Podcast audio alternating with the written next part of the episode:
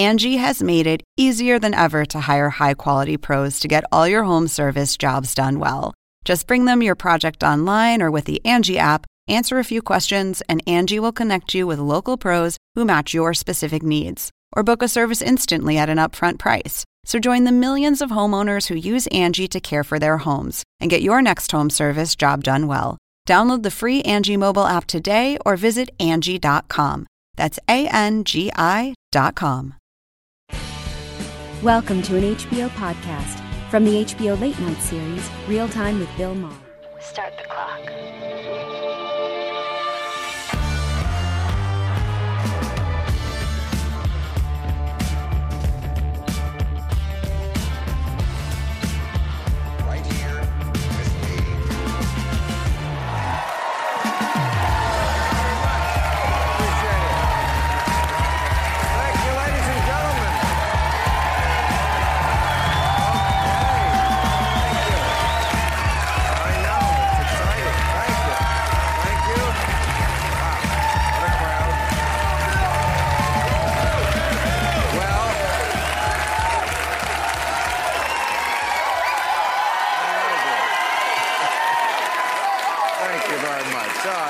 Makes me feel fantastic. Thank you. Thank you. I, uh, please, I don't. Let's not kid ourselves. I know why you're excited tonight. Biden is in. I know. Finally, a fresh face.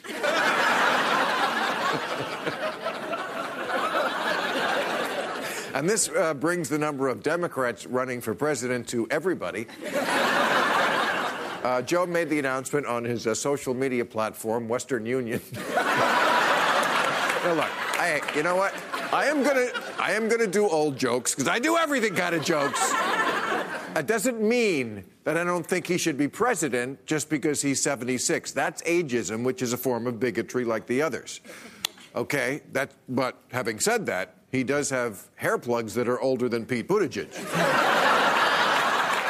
and two things can be true. And I strongly disagree with those people who say Joe Biden doesn't have a vision. He doesn't have night vision. vision. But no, it's it's it's obvious. The, the the woke left is not excited about this. They're like, oh great, another white guy in the race. So today, Joe announced he is transitioning. Uh, and the woke people love that, but then he fucked up his own gender pronoun. Now they hate him again. So it's. Now, of course, the other complaint about Joe Biden and his rollout was that it's a little light on policy, which is true. You know, he didn't offer anything like free college.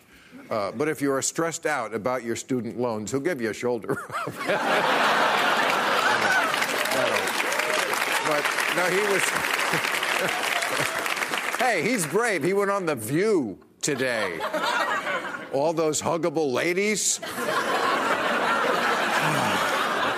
It's like sending a drug addict to Burning Man. I mean, it was. But.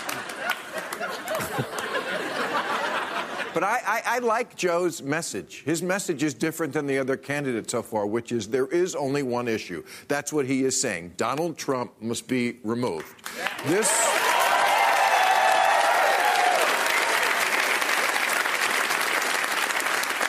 This this kind of resonates with me because just as he was saying it, this was what was going on. Yeah, those two. Imagine what Trump thinks when he sees this. It's like being at a party, seeing your wife talking to your mistress. uh, but, but I can tell that Trump is a little worried about Biden because he already got a nickname Sleepy Joe. He's attacking Biden for being old and unfit. Donald Trump, who is built like a melting porta potty. This guy, he is. Got to give it to Trump. He's an unbelievable politician that he can be that and attack. He said, he said today, I swear to God, these are Trump's exact words. I just feel like a young man. I'm so young. I can't believe it. I'm the youngest person. I am a young, vibrant man. He can talk himself into anything. Well, we'll see how vibrant he is tonight because it's Melania's birthday. Uh, well, well, the Trumps do birthdays a little different. Uh, she looks like a stripper, and he jumps in the cake.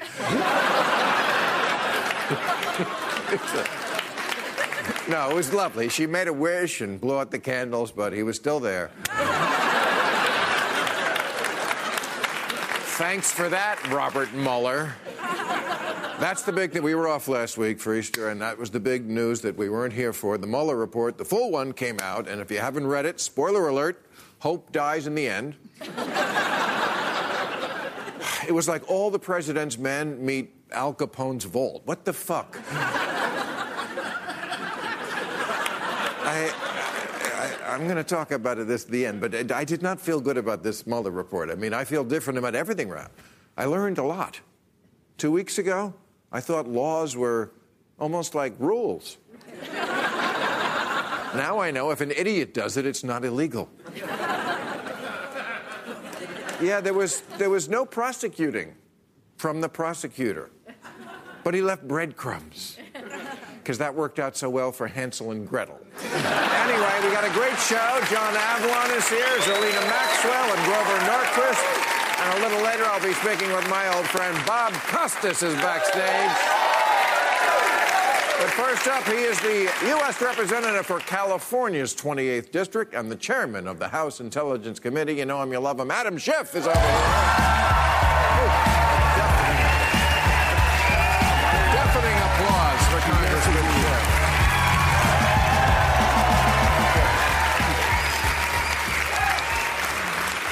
Well, a lot of people get standing O's, but I must say you deserve that standing O for your not okay speech.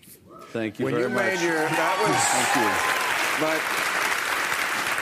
and you delivered it great. I gotta ask, maybe it's impolite. Was that an ad lib that whole speech, or did you have that ready to go? Well, I knew the points I wanted to make, but I didn't write it out because Really?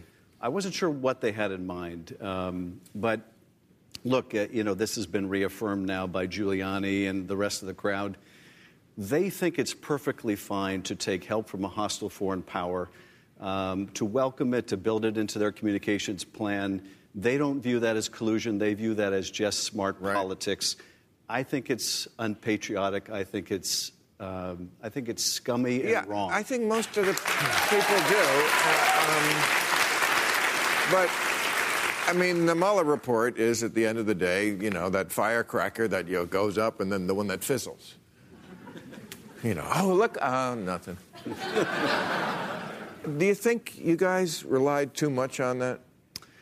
Look, I, I was always of the opinion, number one, that the Office of Legal Counsel opinion that you can't indict a sitting president was wrong. Oh, good. Uh, that, in fact, you can indict a sitting president. Uh, you, I think there are prudential reasons not to try someone who's the president of the United States, but particularly when there's any risk of the statute of limitations running. Uh, if the president commits a crime, they should be indicted, uh, and you should stay prosecution. So. Um, but, but frankly, I had no expectation that that would be the course Mueller would take, uh, even if the evidence supported it, because he is fundamentally conservative. And I don't mean left right conservative, but he was going to follow the established policy. He was not going to make new ground. So I didn't think it was realistic to expect that he would indict the president. Um, and those that did, I think, were unrealistic in their expectations. Uh, but I, I do think he laid out what we needed to see, which is that the Russians were engaged in a systemic effort to interfere in our election, that the Trump campaign welcomed it, embraced it, built it into their plan, made full use of it, lied about it, covered it up, uh, and then obstructed the investigation into it. Uh, and if we had any doubt before um, about this president's fitness for office, there is no doubt remaining. He is unfit for the presidency. Well, but but but this was our big gun. Now it just looks like you're stalking him. Uh, I, I think in the eyes of the people who don't follow it that closely, which is most of the country, was here's the thing about Bob Mueller. He's like the last person, maybe the last thing in America that left and right agreed on. Left and right basically agreed. This is a guy of honor. This is an honest guy. This is an honest broker. Whatever he says goes. Americans are not into details. Don't read it to me, Bob. Just give me a thumbs up, a thumbs down. The fact that he was like, uh, I, I don't. If you were, if you couldn't impeach before, how are you going to impeach after, or should you? Well, were you on that? Yeah. Um, I'm not there yet on impeachment. Um, I may get there. He may get me there. Uh, but here's, here's the, the awful dilemma that we face. If we don't impeach him, um, that sends a message that this kind of conduct, this obstruction of justice, this kind of willing uh, use of the help of a foreign adversary, all the lies and cover up, that this is non impeachable. At the same time, if we do impeach him and he is acquitted as he would likely be acquitted, then the message is those are not impeachable offenses. Um, at the end of the day, Bill, there's only one way to deal with this problem, whether we impeach him or not, and that is to vote his ass out of office. Um, I, I, I do think that uh, I also think there's one thing that the country um, is united on, at least the majority of Americans, even if it's not Bob Mueller or in the report, and uh, was summed up by my 91 year old father, uh, who said that uh, if it walks like a duck and it quacks like a duck, he's probably a crook. Um, and I, I, I think people. I think people recognize whether he could be indicted or not, um, that his conduct is uh, unethical, uh, probably uh, criminal in terms of at least the obstruction of justice. Uh, and we have in our power, even if we don't have it legislatively because the GOP in the Congress um, will do nothing to stand up to this man. There is no patriotism left in Trump's GOP. But we have it within our power, we have it within our numbers to turn out and vote him out of office. Uh, and we showed, we showed the power of that in the midterms. Uh, and the bigger the repudiation of him at the ballot box, the more it says to ourselves. Well, uh, okay. So, as the only Democrat not running for president, Yes. Well, what, what time is it? I, I still have time. Well, Oh, were you talking about you? No, no. You, you would you would do well. I mean, you jump uh, uh, close to the head of the pack. But so, what is what is your advice? Because all week, what I heard was basically two ideas that, uh, especially after Joe Biden said what he said yesterday. Now, Joe Biden's view is Trump is the issue. The other ones are like, let's stop talking about Trump. We talk about him too much. We want to tell people what we're going to do for them: Yeah. healthcare, environment, the, those kind of, of kind of issues. For example, you. I've seen you on TV a lot in the last couple of years. I know everything you know or that you tell us about the Russian situation. I don't have a clue what you think about healthcare. I've never heard it. Yeah. I don't know whether you're for Medicare for all or, or improve Obamacare or, or get a chicken. I, I don't know what. Yeah. Yeah. I, I don't know what. Here's what I was telling my colleagues, um, and particularly these wonderful candidates we had running in the midterms don't talk about Russia. Um, you're not going to persuade people to vote Democrat or Republican based on Russia. But what about Trump? Now, I get asked about it because, you know, our investigation for the last two years was the only investigation into what Russia did. Right. And people ask me about it. But what I urge the candidates and what I urge our nominees to talk about is how are you going to help American people put bread on the table?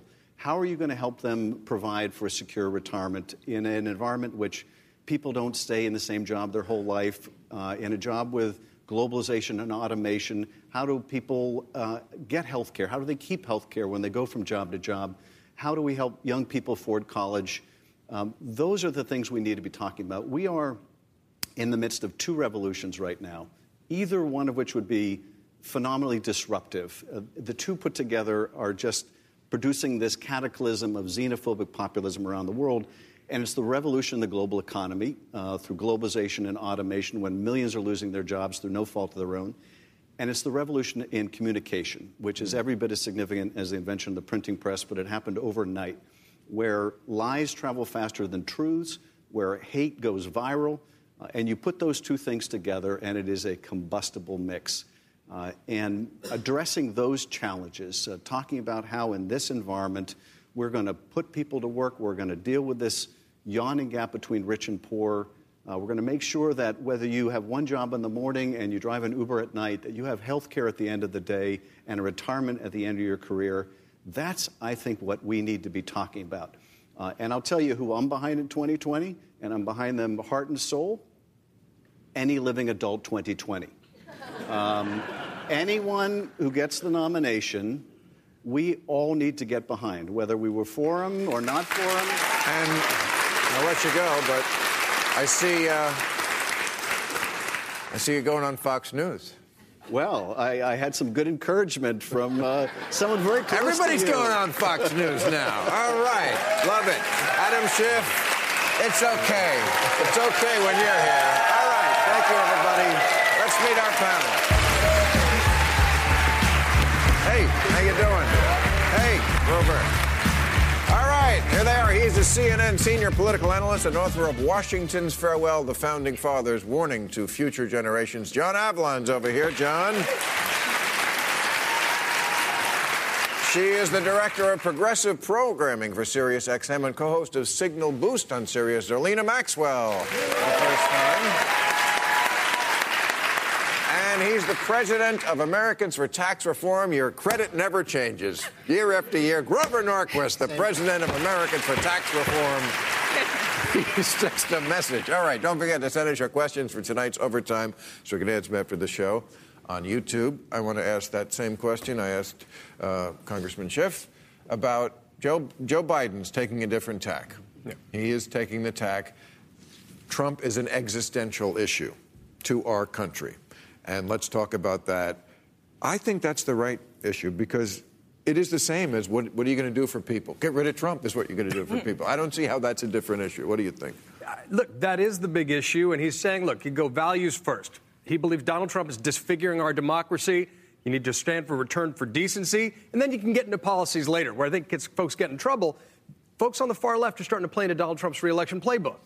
You know, who can out radical, out socialist the other guy, and that's a recipe uh, for getting Donald Trump reelected. So I think it is the right way to approach uh, an opening bid. I think there's an argument to be made that strategically, um, the big picture, it's not a good strategy long term. But in the short term, it is because he baited Donald Trump. And today, Donald Trump came out and defended, saying Nazis were very fine people. And so I think, in retrospect, Joe Biden did the smart thing by leading with Charlottesville and essentially who- baiting the president into doubling down on the who, fact that who- Nazis were whose mind people. is changed by that? We I think, a, knew- well, we knew, we knew we said that years Sure, ago. it may not change the people in his base's mind, but the midterm elections are a reflection of the fact that the American people, the majority of us, are not okay with the president. well, he did win the Senate in the midterms. in red states. Okay, well, we have to win some of them to win the election. You know. Sure, Yeah. but I, I would say that Uh, if you if you are a person who is trying to get racists to vote for you, then that that could be your strategy, and maybe Donald Trump is the person for you. But I would say the vast majority of the country, and certainly people that are not white, do not think that's a great idea. I think they're already in the camp. Yeah. Hillary ran on not Trump, and it didn't turn out as well as she might have hoped.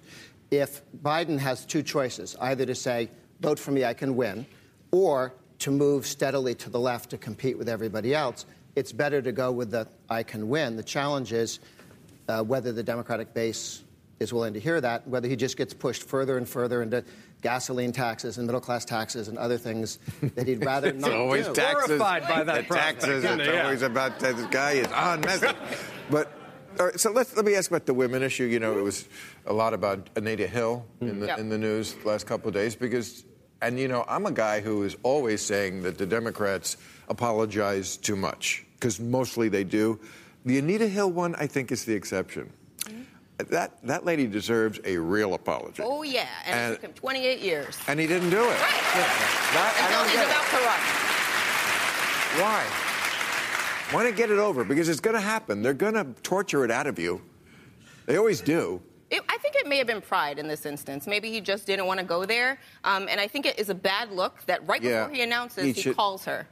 So why aren't the women in the race doing better? I mean, I looked at some of these polling results. I mean, Joe Biden has twice the por- support from women, 37 percent uh, in Iowa, I think, than than all the women combined. Yeah, I mean, he's also leading in the African American vote with two African Americans Yeah. running in the race. Look, I, I think it has less to do with sexism than the fact that Bernie and Biden have run for president before. They've got established bases in the party, um, and and you know you've got you know Elizabeth Warren's running a I think energetic campaign focused on policy, but she's not even popular in her home state when it comes to running for president.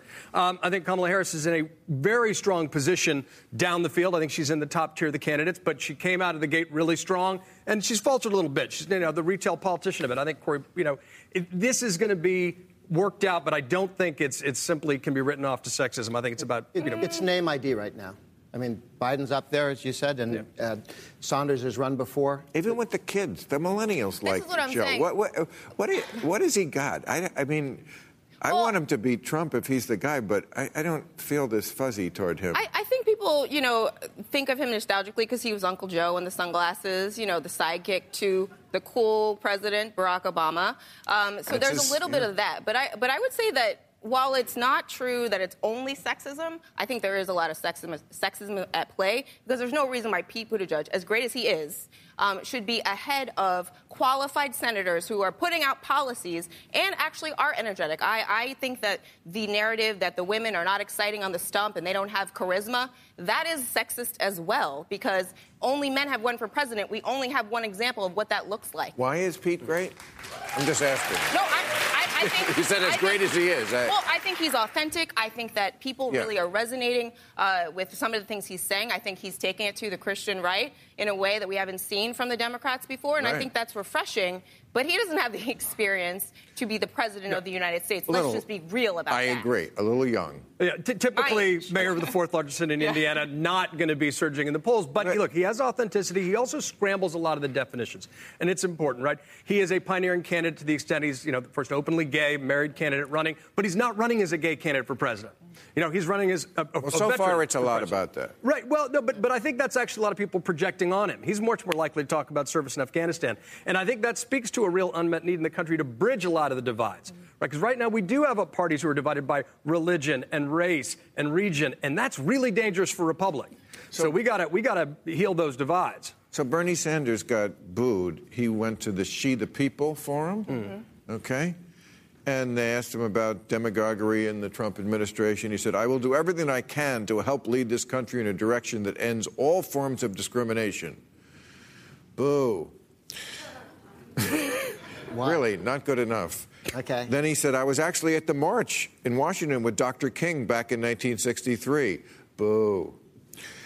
As somebody who actively supported Jesse Jackson's campaign in 88 as one of the few elected white people who did, boo. Only fucking Democrats do this. I No, swear to I- God. Here's, I- I I'm going to push back against it a bit. Really? The, the women in the audience wanted to hear specifics, and Bernie Sanders did not answer the question. That's what the boos were for. He When does a politician he- ever answer well, a he was, question? But he was at, at the forum. The other candidates, Okay. Elizabeth Warren, Kamala that- Harris, that seemed Julian like- Castro, all of them, you know, came out with specifics of here's what I'm going to do to solve that problem. When he was asked specifically what he was going to do for black women, he couldn't answer specifically. He was like, I'm going to be great for black women. It'll be great. But how, Sway? How are you going to do it? And he never gets What- to what that should he point have in said? the answer. I think he needs to talk about specifics. Like, like what? What was the right answer?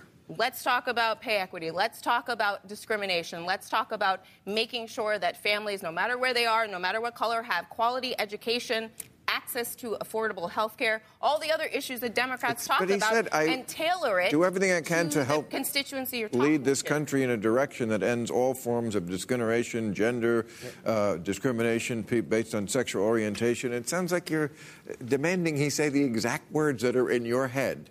No, I'm, I'm demanding that he speak in more than platitudes. But his point was the reaction from the crowd. Look, if you build a political party based on identity politics, then you've got to manage that. Yeah, I but- mean, but No, the- no, I'm White to push back identity against that because politics I is a believe, form I of identity identity, politics, too. identity politics are essentially civil rights.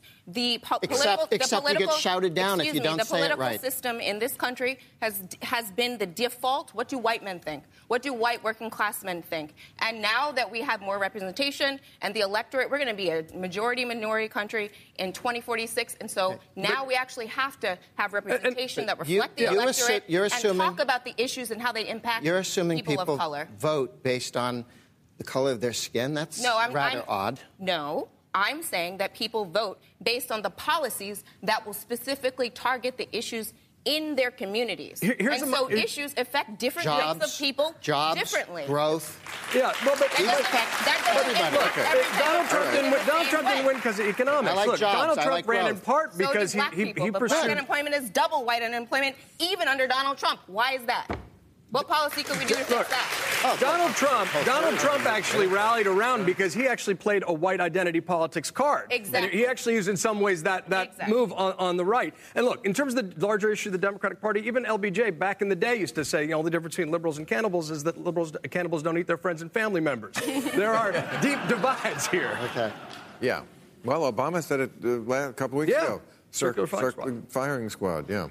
Uh, so let me ask you this, Mr. Tax. Yes. Um, there's 20, 20 Democrats running. Uh, same Good- same good as start. the Avengers. you know.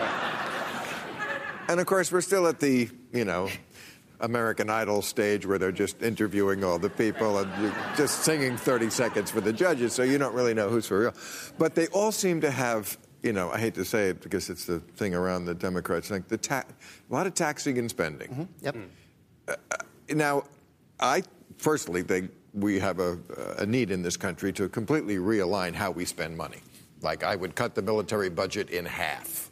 I think we would still, you could cut that in half and still have the most ridiculous rock with your cock out mass murder machine in the history of the world. And that would free up, what, $400 billion or something like that. Uh, but short of that, uh, the only idea that Democrats seem to have is tax the rich. Um, now, of course, the rich do pay too little taxes, don't you think? Because we had this big tax cut, and we have the biggest deficit ever.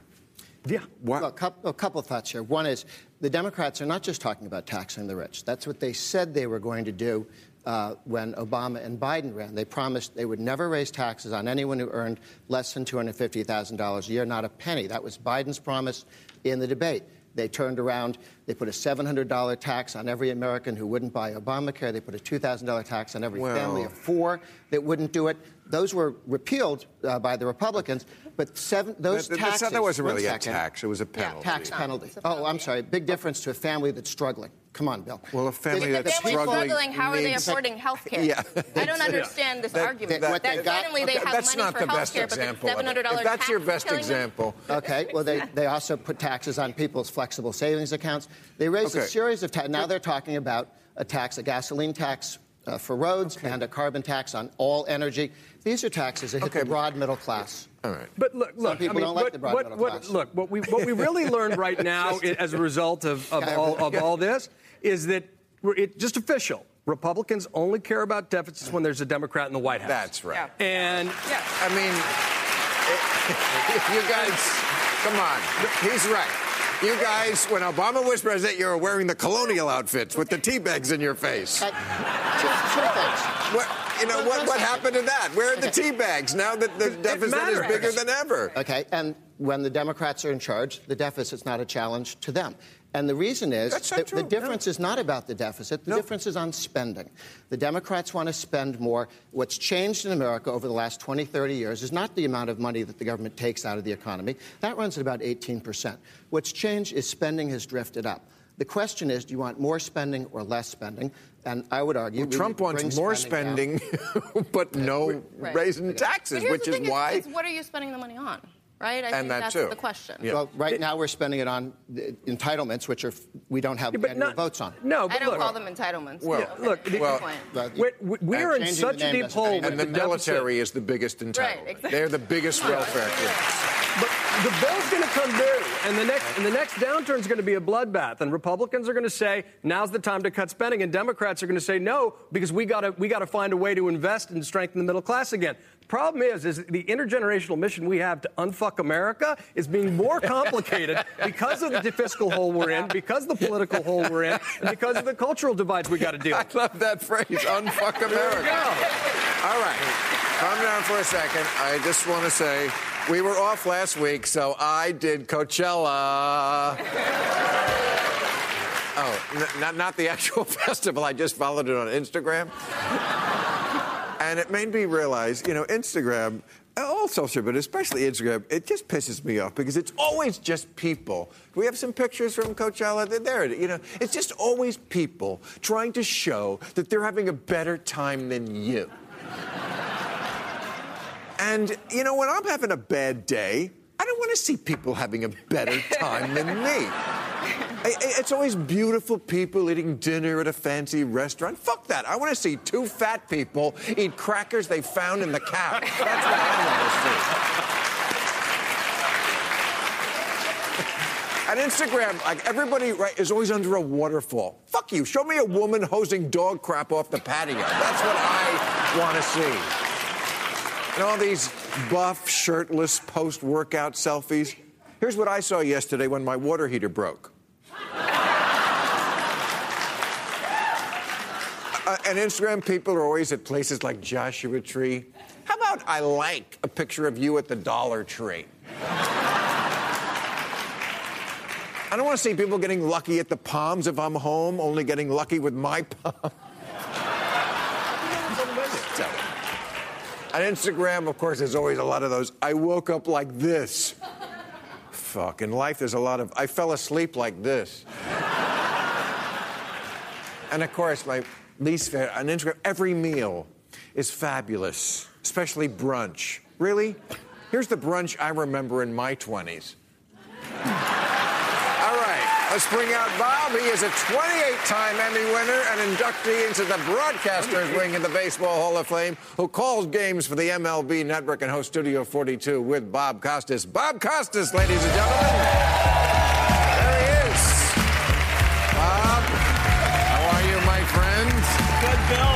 So great to have you here. Thank you, thank you. So great, by the way, to hear you do play-by-play of a baseball game. There is no pleasure I love more than that. Yeah, Thank you. uh, nobody does it like Hey, you texted me the other night. I was at Wrigley Field for the Dodgers absolutely. I listened to it because it's like I don't know Jack Paar announcing a game. It's witty, it's elegant. There's jokes that your broadcast partner doesn't get. Yeah. I, I long ago decided that if you and my friends and people kind of in my, Yeah, my orbit. sort of orbit, yeah, if they get it and they laugh or they appreciate it, that's good enough for Well, me. Well, there's a lot of downtime in a game. It, it- it calls for it. Yeah. So you are in the Baseball Hall of Fame. Uh, so great. I got to ask you though. Um, do you do you do you feel bad that Pete, Pete Rose is not in, but you are? that seems wrong, Bob. You know, they messed that up at the beginning. He should have been banned from baseball, but he should have been on the ballot for the Hall of Fame. That's simple Yeah. enough. But subsequently, while that debate went on, he did so, so many things that made it difficult to support him. Yeah. You know, so many things Yes. that it was just were unseemly. Because he's Pete Rose. Yeah, of course. Yeah, you can when- tell by the haircut. When, when you when you find when you find Yeah, out I know. that, that he was dallying with an Yeah, underage yes, girl I and all that, you know, Yeah, come on. all right, all It's hard to defend. So let's not go. It has nothing to do with all the base no, hits, let's but get- none, nonetheless. Exactly. So, but look, whenever I have you on, I was like, oh, good, because especially a week like this, I was so depressed because of the Mueller thing, and I was like, good, get Bob's on. We can just talk about sports. Except, you know what? Sports. It always goes to politics. Sometimes it Yeah. Mm-hmm. leads politics. You know, Jackie Robinson, uh, Muhammad Ali, uh, Robert Kraft making the happy ending an issue as it Right. finally should be in America. And, and Robert Kraft being in the same sentence with Jackie Robinson is rather disturbing, actually. well, no one defends Robert Kraft, and I feel like I should. Yeah. I don't like his Somebody poli- has to take up the lost causes. I don't like his politics, but you know, he's a, he, he lost his wife of like many decades. Mm-hmm. So he's getting a little love at the place, and you know, we have to. Anyway. Uh, Go so, with that, So Bill. is any you see anybody like today who's in that league with, with Ali and, and uh, Arthur Ashe and you know people Well- who really changed culture, Curt Flood and LeBron, LeBron James has tried to step up. Yeah. Uh, Malcolm Jenkins with the Philadelphia Eagles, uh, Doug Baldwin. Uh, they've been they've been articulate and well informed. Colin Kaepernick, uh, certainly, yeah. Colin Kaepernick. hey, that one got applause Colin Kaepernick called attention to a very important issue. and paid for it. He and paid for it. Like He- Ali. He did it with grace. The reason I wouldn't elevate him to the level of an Ali or an Arthur Ashe or Kareem, who continues to be a, a public intellectual, or Curt Flood, whom you mentioned, is that every time he speaks, which is rarely, he says something that doesn't necessarily. Oh, yeah. You know, when he says, Yeah, I- don't vote because the oppressor will never, never allow you to vote your way out of your oppression, I guess it doesn't matter to him that when he first took a knee, Obama was president. Right. And when he was blackballed from the league, No. Trump is president. He was not helpful in the election because he, No. he said, I remember like tearing him a new asshole about it. He was like, oh, Hillary, she's a racist. He, Trump's a racist. What is it? Yeah. That's okay. So we'll talk to him. Yeah, I mean, he, he, he did a good thing. He's young. He did a good thing, but Right, he did a I think thing. others can carry it forward Right. more uh, So- effectively. So, football. Now, you've talked about. I mean, you were one of the first brave ones to talk about the fact that Mm-hmm. okay, this is this is really organized brain damage that's going on here, and we love the game. And look, I'm a libertarian on stuff like Yeah. that. These players know the cost, so if they find joy and are willing to sacrifice, we all do stupid things when we're young. I'm sure I'm paying for some of them now. Um, but you know, the the answer, of course, always is, well, this was allowed to happen because football is just the ultimate cash cow, right? Yeah. Wh- Why is that? Why of the sport? Why do we love football so much more than the other sports? Well, because it's- we're violent. We're a violent people. You think? Yeah, it's once a week. All right, so every game feels like No, a big not. deal. It's a- Monday, yeah, Sunday, but your team, your, Thursday. yes, your team, but your team plays once a week. Your team plays once a week. But we watch Uh, them it- all. Yeah, it's it's ideal for gambling. Then you have your fantasy teams, and it becomes an obsession. Look, when the NFL draft becomes a big deal, like it's some sort of quasi national holiday. When more people watch the NFL draft than watch really exciting NBA playoff games on the same night or NHL Right. Stanley Cup playoff games, something's warped. But some, there is something about the violence. I feel like if if you are a uh, athlete or a coach and you are interviewed, I notice there is one word that comes up every time, over and over again. And that is, well, if, pretend you're an athlete. yep. If I if I ask you like, what can you do to get back in the game? What do you have to do? What have you been doing? taking them one at a time. Uh, Aggressive. oh, aggressive. That's at every single. That's all they talk. We got to be more aggressive. Aggressive. You know, aggressive. Aggressive. interesting thing. Aggressive. It's just this. The, this- the new head coach at the University of Colorado made a big deal about the way I grew up with the game. It's all about hitting, it's all about aggression, blah, blah, blah. And two of the trustees said they could not vote in favor of his hiring. They could not, even though they knew they'd be outvoted, they weren't down with that. They couldn't any longer justify the amount of money being poured into football when this is supposed to be an academic institution and maybe the values of football are no longer aligned with what should be the values of an academic institution. Hmm. All right, so let me. Here's a sports question that is a. Well, everybody can answer this one because it's really about the whole country. Kate Smith. How many don't know who Kate Smith is? I don't blame you. I barely remember. When I was a kid, she was this old bag on TV. I, I think I thought she was Ethel Merman. Do we have a picture? We probably. R- Right. Okay. So I remember like like, Ed Sullivan. She'd be on. Yeah. Like, who, who's this corny old bag on the? We bring on Gary Puckett in the Union Gap. What is this? you know, she, she, Nice reference. in their Civil War uniforms. At least it was the Union. But, You know, you never know back then. But uh, you know, but Kate Smith, God bless America. Okay, so it's her turn in the barrel because they found out that besides singing God Bless America, which they play at Yankee games, she sang a horrible racist song in the 30s. Two of them. Mm-hmm. Two of them. Yeah. Okay. But I don't think Kate Smith was leading the charge to oppress black people. I think she was doing what every person did Well, back then. Rather than write her out of history posthumously, maybe Yeah. it should be the proverbial teaching moment where you say, look, mm-hmm. these this was not, from what we can determine, an overtly hateful person.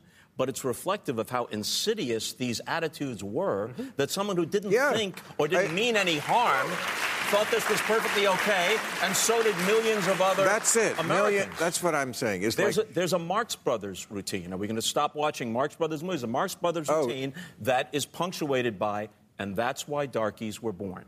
well, that's the song she sang. Yes, yeah, that's right, but- right. I, but it was everybody, and of course we look at it now and we cringe as we should. but I think people object when the attitude seems to be if I was back then, I wouldn't have been acting that way. Yes, you would. Well, not everybody, but a lot Almost of people. everybody. You know, I think we make the mistake of assuming that our cultural moment represents some kind of end game Right. of sensitivity and awareness. And the truth is that those wagging a finger today, if things keep going the way they are, with extreme political correctness or extreme identity politics progressing at warp speed, then those wagging a finger today may be on the other end of it, tomorrow. It's, it's more than that, though, right? I mean, it, it's look, our grandchildren, our great grandchildren look back and think we were monsters or idiots for something. That's inevitable. Right. Um, and, and I think that's why you got to be real careful about projecting our values on the past while still keeping a sense of moral clarity and teaching. Like, I happen to think Mm-hmm. that she does a lousy version of uh, God Bless America. But I, I think the, the impulse to excise uh, artists um, for any manner of sins gets a little a little Orwellian. It gets a little bit ri- writing them out of history. We got to confront our history, the good, the bad, and the ugly, especially the ugly. Um, but disappearing it seems really dangerous. I, I mean, I think it's great when people realize the mistakes they've made and apologize for them. I actually accept apologies. No, so so obviously in this example, it's not a good one in that case. But I do, but I do think that political correctness essentially is just don't be an asshole. That's all we're asking. That's the best right? That's the simple it. rule. And I, like it used to be. Right. Well, That's not- how it used to be, I'm not, exactly. I'm not Used to be. saying that some people don't go too far, Right. but that's the fundamental thing. Is Agreed. like there are things you shouldn't say because that would make you an asshole, and you don't want to be that. But they, I mean, they took her, they took her statue down, which I don't care. Again, I don't give a shit about Kate Smith or if you sing the song, I'm going to get a hot dog because I don't even think they should be singing the song. They used to sing "Take Me Out to the Ball Game," Right. and then after 9/11, we had to do that. Can we give that a rest? Okay, but but they took the statue down, and I think that Ralph. Cra- I've said this before. Ralph Kramden statue. How long is that going to stay up? Because they get there it is in front of the bus station. yeah. He every New week York he, Port Authority. Yep. yeah, every week he used to threaten to punch his wife in the face if she kept annoying him. Yeah. But I, I actually. Tick tock, Ralph Kramden. Maybe soon. Hopefully soon. Hopefully, you think they should take that down? Look, I think that you know oh, come a, on, Ralph. He's Well, not even a real person. Well, what I'm saying is, is that we, we should review, you know, our history and, and these historical figures that we put up on pedestals, like you know Robert E. Lee, who today the president said was a great guy, and we don't we know that's. Mm-hmm. I not think we true. should take But the Robert E. Lee and Ralph Kramden are kind of a Obviously different category. different. sure, sure, of course, of course. I think we should take the soldiers off. Just leave the horse. Okay. Because the horses never Yeah, did horse anything. never- yeah. Blameless. That's a good compromise. All right. So I want to before we run out of time, I want to ask about paying for college because this is one of Elizabeth Warren's and Bernie Sanders. A few of them have the proposal: college should be free. Uh, a bachelor, if you, if you. okay, wait a second. Let me test your liberalism. If you have a bachelor degree, you, on average, earn 65% more than someone who doesn't have one. If you have a master's degree, 100% more over the course of your lifetime. So nothing is free, like a free lunch, no. Neither is college. Somebody will be paying for this free college, and it will be taxpayers. So are we really saying that someone who didn't go to college should be subsidizing the people who went hmm. and got the benefit from going to college and made more money? Is that really a liberal thing? And that's an incredible transfer from lower income people to higher income people. If you look at the beneficiaries of that proposal, it is a huge subsidy Right. to higher income people. And if you're out buying votes, you go with the people you think are going to vote. That's what you call the it. Yeah, the sugar, the sugar lobby is out there too. You could feed it all. I mean, that's that's hopefully what we So can get away from. But unfortunately, that's not That's where our the version of just are. funneling the money to the rich people. We, we, we've had we've massive increase in the cost of college. Right. Debt has become crippling for a lot of folks. People profiting off that stuff. You, you, is it right to have, try to make it a little easier? Sure. But what I'd what I'd rather see is, is actually expansion of the GI Bill and incentivize a broader vision of national service. That's not just the military, but parks, Teach for America, and then you get and then you get a, a, a reduction in your in your loan loan forgiveness or your college tuition. That's a kind of broader policy that can unite the nation. Focusing on that rather than a free lunch. But I'm just asking, it doesn't seem like something liberals should be for. They should be for the poorest people. Same thing with the mortgage deduction. That hurts renters. Mm-hmm. Poor people rent. Yeah.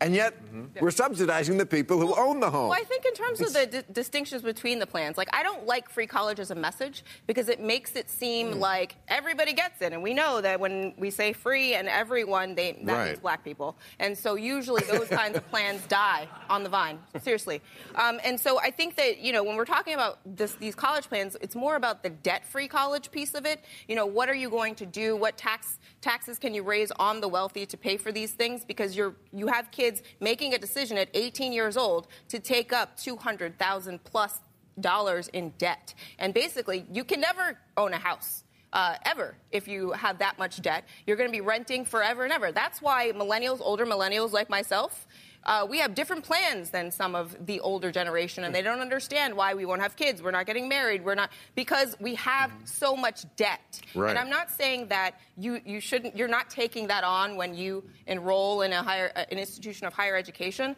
But I did have a decision between going to a state school and going to a Tufts University, which was a better school, and I chose the one I wanted to go to. But somebody probably should have directed me towards a school giving me a scholarship. And if you paid I off, and if you spent 18 years or whatever Yeah. paying off your college debt, and then they turn around and make it free for the next guy, you'll be okay with that? Well, look, I think that what I, you know, if I if I choose to have I'd kids or family, me- well, fa- well, I, I wouldn't be pissed because I don't Right. I, I don't necessarily look at it as like, well, I didn't get that benefit, so the people coming behind me should Hmm. not. I don't think any of us, as pro- true progressives, feel that way. We're for changing things to make it a little bit better. Final question.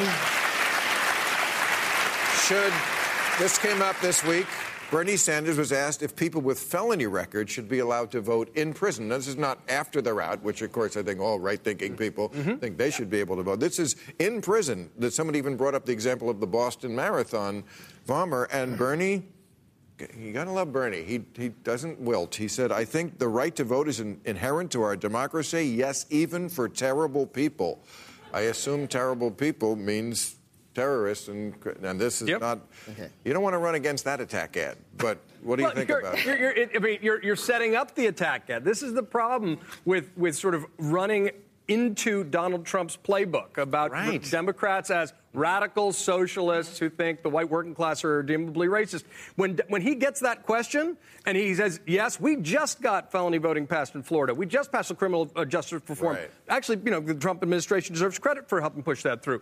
That is so far afield. You're, you're, you're doing the Donald Trump's work for him. Full stop. Well, It's a sim- simple distinction. You pay your debt to society, you should be able to vote. While you're still paying your debt to society, it's ridiculous to assert that you should be able to vote. Except there are a lot of people in prison who don't belong there. Right, and most of the prisons are in rural Not communities. the Boston Marathon right, bomber. in No, if you- rural communities, and, we're, and, and I think there's You're a talking about violent felons? No, Yeah, I'm not. right. No, I, no, what I I'm know arguing is for I know you're not. nonviolent felons Yeah. having that right, and we shouldn't be counting them in all white communities so that those people can get all of the funding and the apportionment and the gerrymandering when the people who are from mm-hmm. communities like inner cities like Chicago are not getting those resources. That is what's wrong here, and that's why this is a Sa- conversation Saunders, about I- people Saunders' idea. prison. Saunders' idea Quickly. that uh, Bernie Sanders' idea that anybody who's in prison, including murderers, should be let out, and then he they actually Not let out. I'm sorry, No. let out, be allowed to vote, be allowed to vote. Uh, Presumably, in I'm from Massachusetts. We used to do that. Okay. Um, we pulled that Okay. back. All Uh, actually, people in Massachusetts, used, the felons used to vote in Hurry, Massachusetts. I gotta go. Point is, when Martin, when Martin Richards, Yes. the eight-year-old that guy killed, gets to vote, then he can vote. Oh. He took away that kid's right to vote for the rest of Oh. I his see. life. Okay. And I don't think that the All person right. who killed Here, him. here. And one other New person. rules, everybody. New rules. Thank you, panel. okay. New rule Joe Biden needs a logo that's more I have a dream and less off brand footwear. this makes me think of sneakers only nurses wear. Joe, your whole appeal is out of date but fun, nostalgic and a little goofy. Like Tickle, the woman's deodorant from the 70s with the long shaft and the extra wide ball. Ask your aunt about Tickle. Joe Biden and Tickle. You don't have to masturbate with it, but you totally could.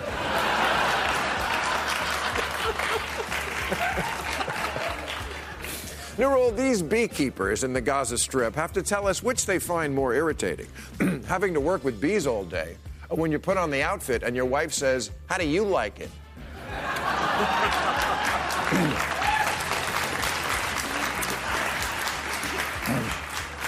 New rule you don't salute the bunny.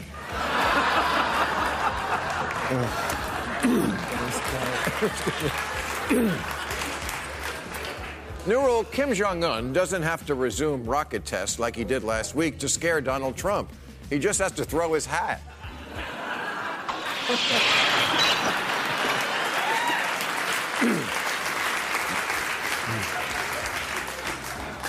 Uh, new rule the Michigan mom who won a $78,000 lottery jackpot by mistake after playing her kids' birth dates and ages, but getting the younger one's age wrong. Mustn't beat herself up about it. The important thing is that now you can buy a new home for your older daughter and also what's her face.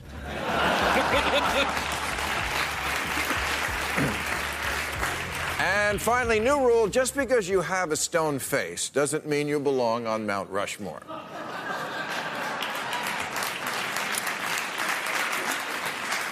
For over two years, America has had a crazy person in the White House, and for over two years, the Democrats have done fuck all about it because they were waiting for Mueller. We all sat around waiting for prosecutor Jesus to turn in his big report. And he came back with ask someone else. We needed Superman, and we got Clark Kent.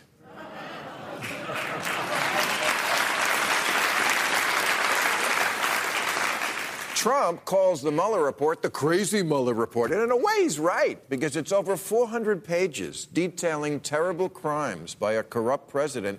Yet, Mueller does not prosecute. If Dostoevsky had written the report, it would be called Crime and No Punishment.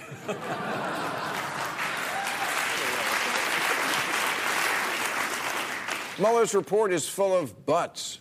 Don Jr. met with the Russians, but Manafort gave internal polling data to a Russian, but Trump obstructed justice every day, but Robert Mueller, he loves big butts and he cannot lie.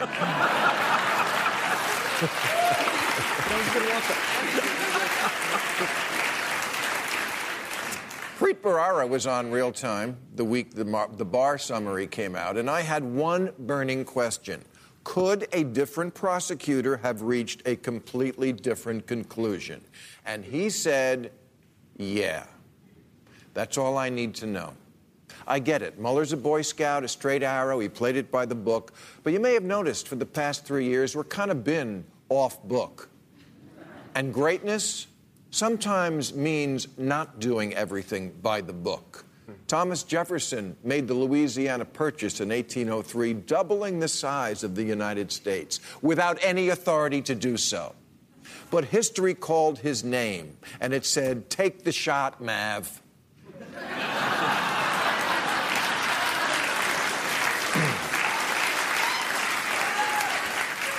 That's what Spielberg's movie Lincoln is about.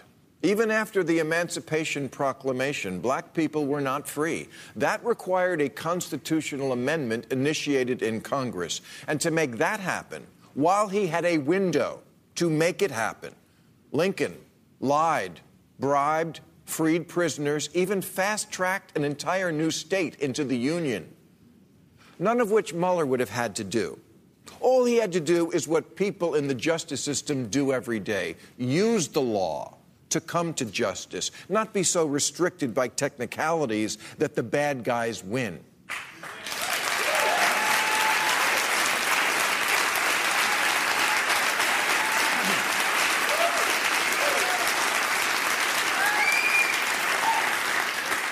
This is why Clint Eastwood never made a movie called Clean Harry.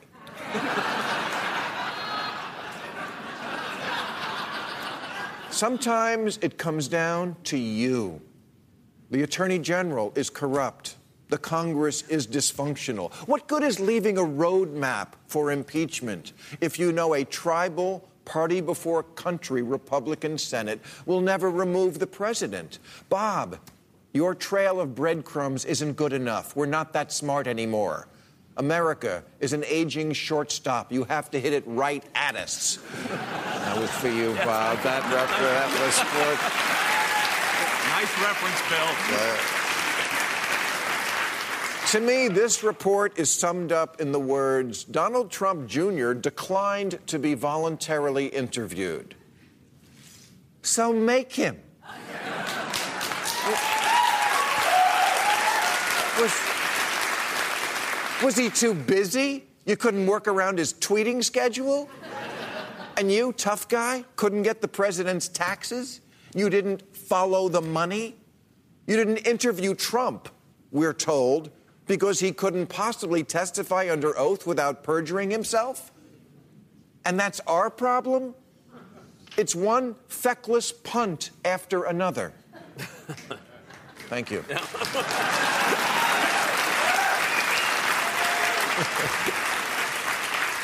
Rudy Giuliani said this week there's nothing wrong with taking information from Russians. That's where we are now. I lay that on Mueller. From now on, you can meet with foreign governments, invite them to hack your opponents, break campaign finance laws, as long as it's by reason of duh. I'm plausibly too dumb to know what I was doing. For a guy who didn't want to break precedent by indicting a president, Mueller sure created a lot of new precedents. Because that's what law is new precedents. It's always evolving. You can't indict a sitting president. It's not in the Constitution. It's not even a law. It's a guideline, like drinking white wine with fish or not fucking your cousin.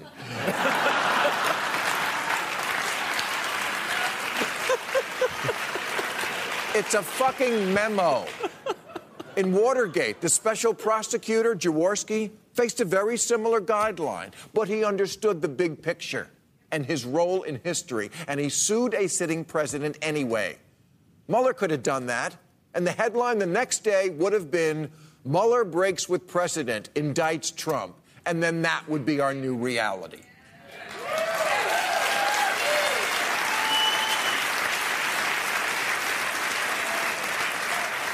And it would have been a better reality because now Trump goes into the election as a vindicated martyr, and hell hath no fury like a whiny little bitch scorned.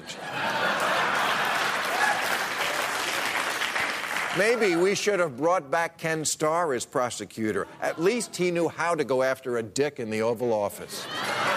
All right, that's our show. I'll be at the Grand Theater in Foxwoods, Mashantucket, May 25th. At the Fox in Detroit, June 22nd. At Devos Performing Hall in Grand Rapids on the 23rd. I want to thank John Avlon, Zerlina Maxwell, Grover Norquist, Bob Costas, and Adam Schiff. Stay tuned for overtime. Thank you. Catch all new episodes of Real Time with Bill Maher every Friday night at 10, or watch him anytime on HBO On Demand. For more information, log on to HBO.com.